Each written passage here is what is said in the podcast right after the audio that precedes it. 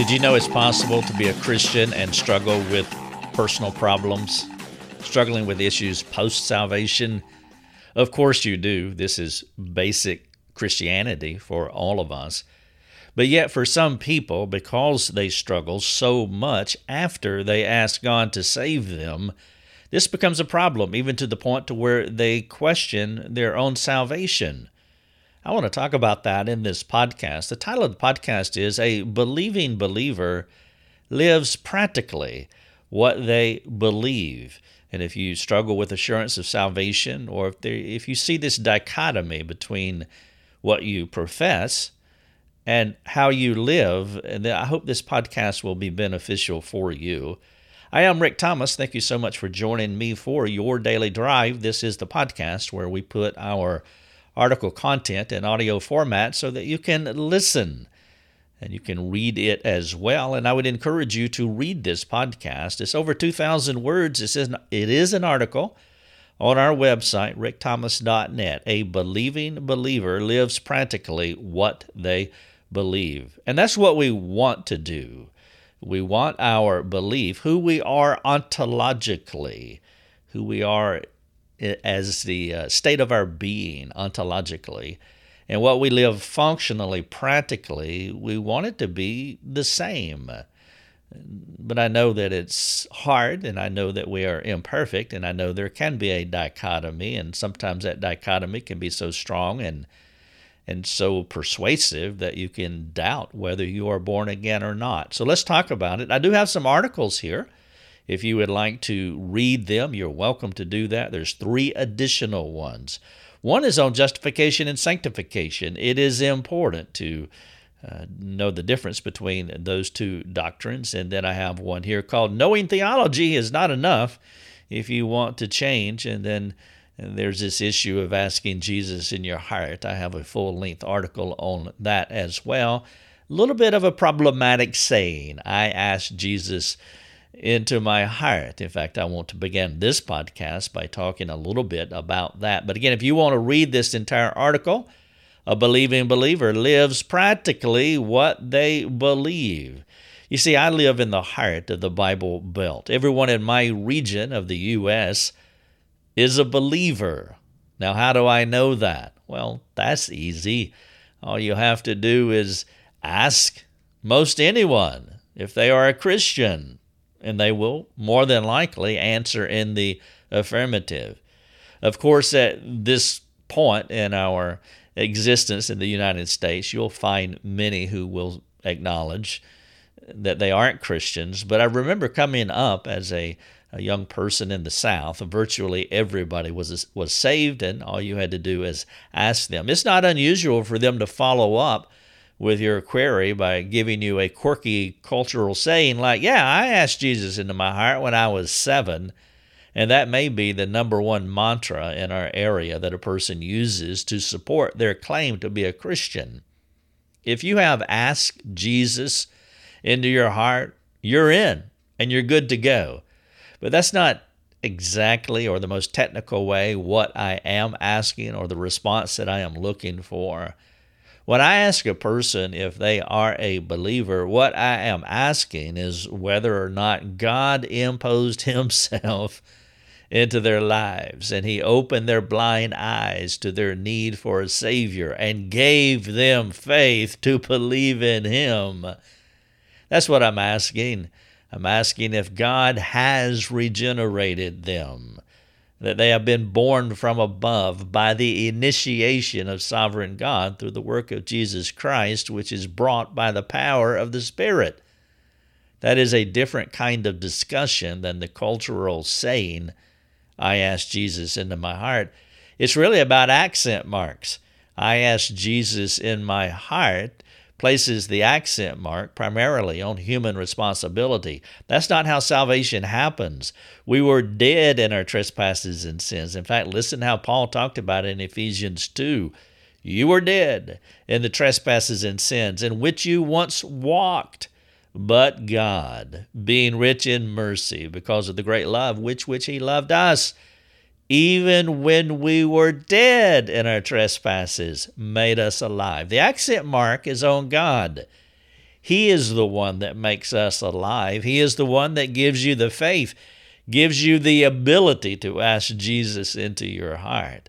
Now, it's okay to say, I suppose, I ask Jesus into my heart, but it is imperative that you understand this is uh, salvation is something that God does. This is this question, this issue is huge. It's more than praying a prayer. Though, let me repeat, praying a prayer is critical. Praying a prayer puts the point of emphasis of salvation, however, on the person asking rather than God, who is the regenerator of people. I do trust that you understand my point. It is vital to pray a prayer, but by the time a person prays, God had already done His awakening work in their heart. He gives the faith to pray prayers for salvation. Regeneration is not about me beckoning God to come into my heart, but about God inviting me to come alive and to enter into His world. Cultural Christianity says things like, I asked Jesus into my heart. Paul says things like, you were dead and God made you alive. My primary question is, here it is, have you been born again? Not, did you pray a prayer? Not, can you remember the knee upon, uh, can you remember the board upon which you bowed your knee and all of that? But have you been born again? Has God broken into your darkness and given you the light of His Son to shine into your heart? Now, let's say you have been born from above. God has regenerated you. You were once dead, but now you are alive. You are a believer. If so, I now have another question for you. Are you an ontological believer who believes functionally? Are you a believing believer? You see, an ontological believer is truly saved, born again, regenerated by the power of God. But there's a difference between our justification and our sanctification, and that's what I'm really saying. When I say, are you a believing believer, I am saying, are you ontologically born from above, justified, adopted into the family of God, and is it practically working out functionally in the world in which you live? Now, those are two different things, and you want to make sure that you don't confuse them, but that's part of the problem. Some people will become Christians, and then their life, they continue to struggle with different issues for different reasons, and there's a lot of reasons for that. And they can even go back and say, based on how I am living or thinking, that I'm not a Christian. I would say that it seems to me anyway that it is exceptional uh, for a non-Christian to struggle with this idea of salvation. Uh, it just doesn't see, it doesn't make sense to me that the devil would confuse a non-Christian because he already owns them. It seems like only Christians would struggle with assurance of salvation because God has awakened them. But because they are imperfect, they do struggle in some way, as we all do, and some of them can really struggle with assurance. That seems to be a Christian phenomenon, not a non-Christian one. So I'm asking you, are you an ontological believer who believes functionally? Is it is your salvation translating practically into a Christian experience? And I want to help with that. I hope I want, I want to give you some questions to assist you in reflecting upon and responding to my query. How you answer these questions will inform you. If you are a believer, salvation, who believes practically, sanctification. And so when I use the word believe, I also mean all of its synonyms like trust, faith, confidence. God-centered confidence is what I'm talking about, of course, not self-confidence, and hope. And so these words are synonyms to faith, and I'll use them interchangeably. And so I'm asking you, do you do you have confidence in God as opposed to confidence in yourself? Are you exercising faith in God because He is the savior of people rather than trusting in your strength or wisdom? I'm asking you, Are you a believing believer that it is working out in your life? Here are some questions for you to think about. Are you a Christian who is characterized by worry? Are you a Christian who is unwilling to forgive someone? Are you a Christian who holds anger or resentment toward someone? You see the dichotomy in these questions? Ontologically, you're regenerated, justified, born from above. But here's the dichotomy. In your sanctification, you worry, you're unwilling to forgive, you hold anger, resentment toward others.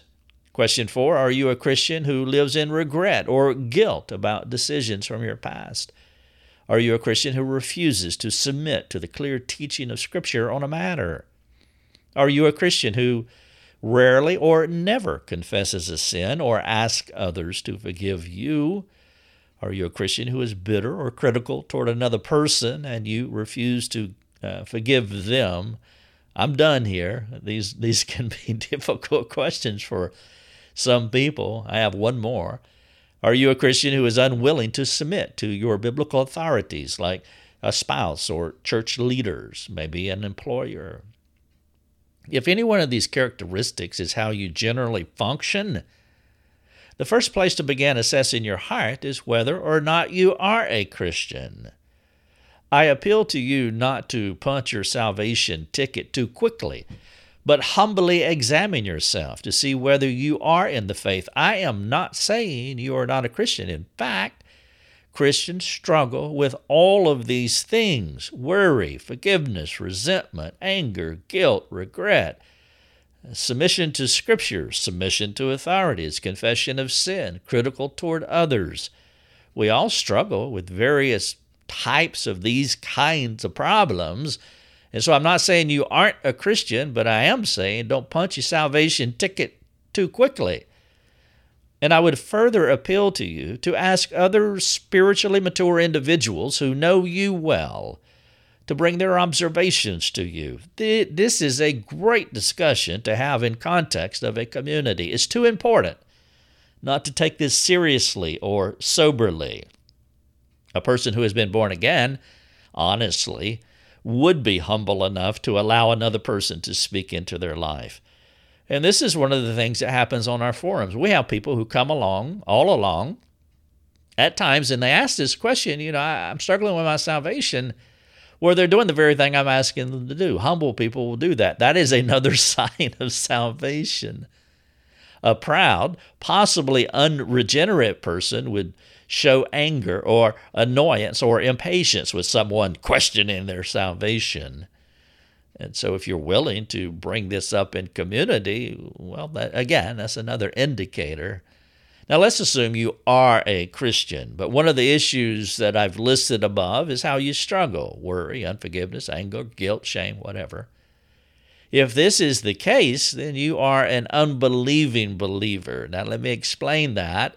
You're a believer ontologically, but unbelieving practically, uh, you're struggling a little bit. You're a believer who does not fully practicalize all that Christ has for you.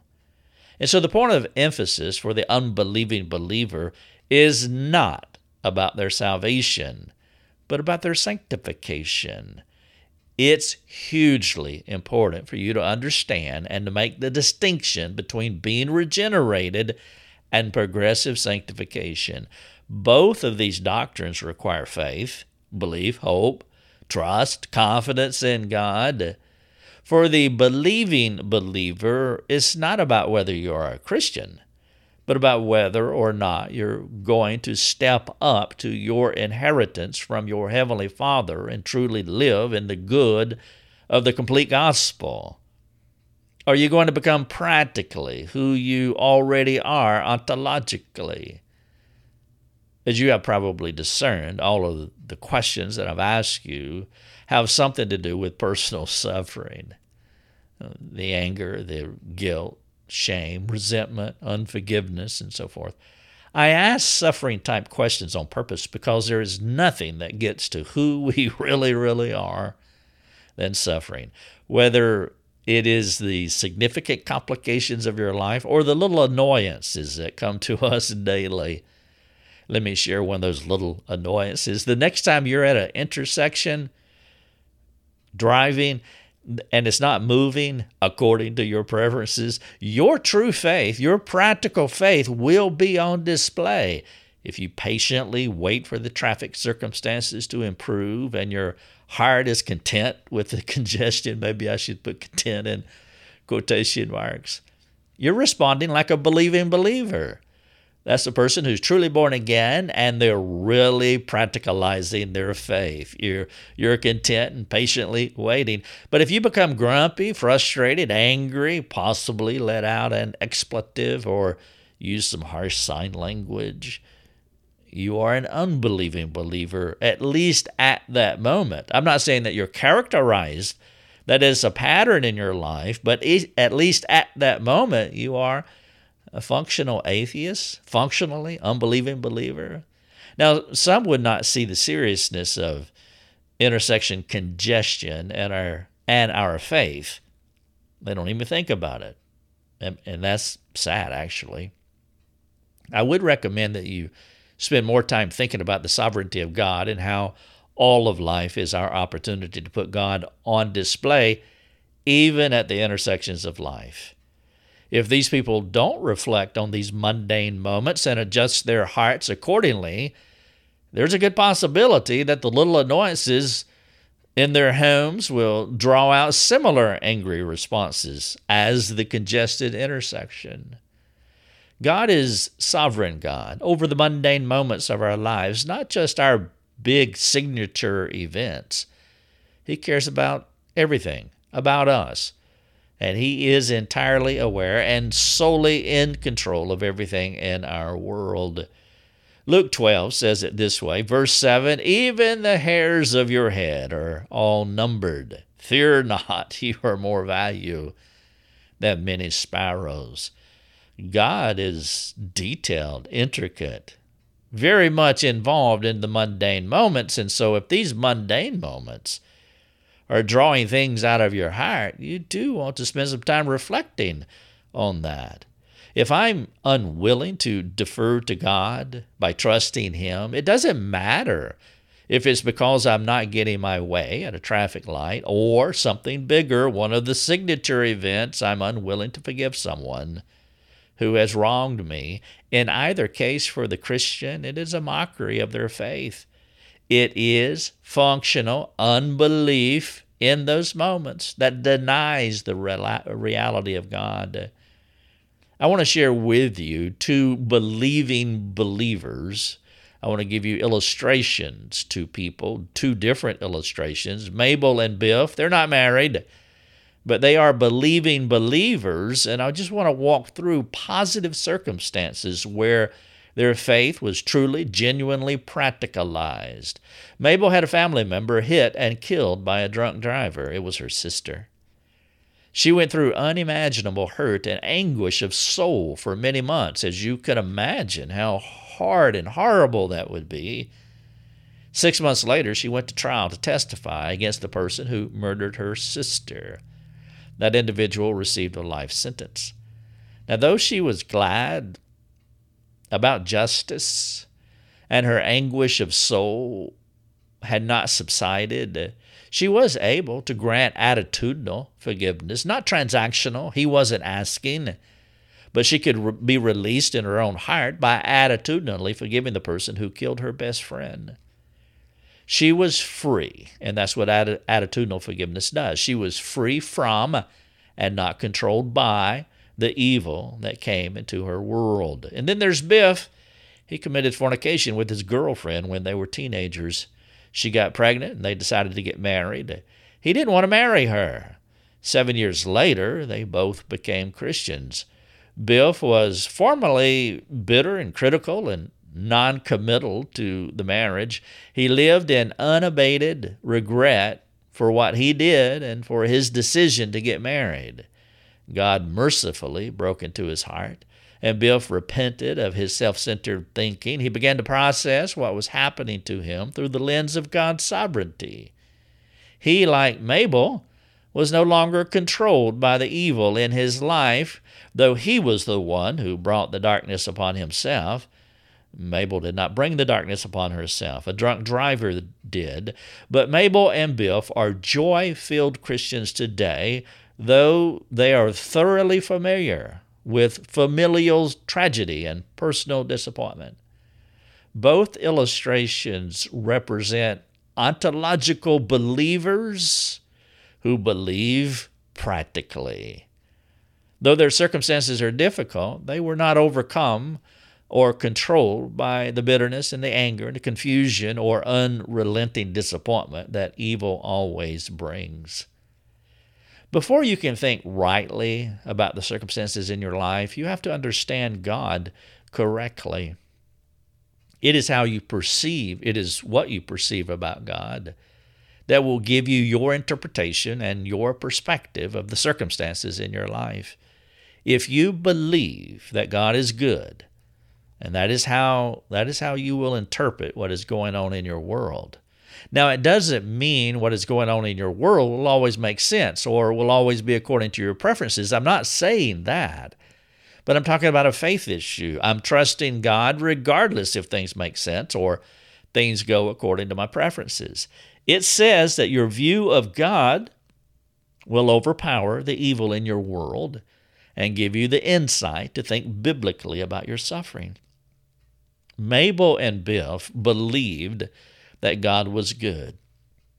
That's why I said if you how you uh, think about God, how you understand Him will determine how you respond. That kind of faith that Mabel and Biff had, it gave them their grid through which to see and understand and respond to their circumstances biblically. You do have a grid for how you interpret and react to what is in your life. Did you know that? That grid, that filter, that window through which you look through will determine what you see and how you respond to what you see, and it will control you.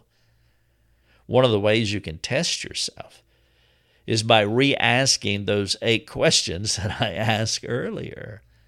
And how you answer those questions will tell you immediately if evil generally overcomes good or if good trumps typically the darkness in your life. Joseph had a good trumps evil worldview. He said, "You meant evil against me, but God meant it for good."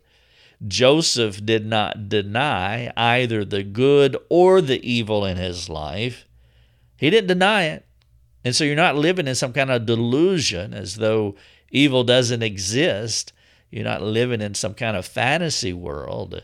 And so Joseph didn't deny the I, the good or the evil, but the one, the good, took priority in his heart, and it determined not only how he responded to his brothers, but how he thought about and responded to God. And so what has more control of your heart? The goodness of God as He's actively working in your life or the evil in your life? Now, how you answer that question will tell you quickly if you are a believer who believes functionally, practically, or if you're an unbelieving believer, a person who is genuinely born from above, but yet practically you are not living it out. Let's pretend that you are a marionette with strings attached to all four of your limbs. Who or what controls those strings is your theology. So whoever is standing above you in the balcony, so to speak, and you're down uh, on the stage, they're pulling the strings. And whatever it is that's pulling those strings, well, that's your theology. That's what's controlling you. If the evil above in your life, if it's pulling the strings and making you dance, well, then that controls you. Then that means you're an unbelieving believer. You believe in God. You're going to heaven. You're eternally secure. You're ontologically saved. But practically, functionally, well, you're not acting that way. If God is the one controlling those strings, then you are a believing believer. And that's what we want to be. I want to believe.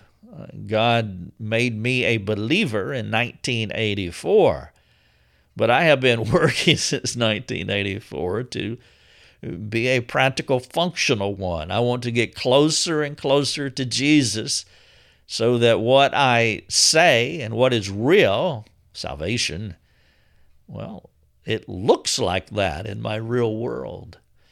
If the evil in your world controls you, you must reconcile that with God before you can interact with the corruption of the people who are behind the problem or the problems that are in your life.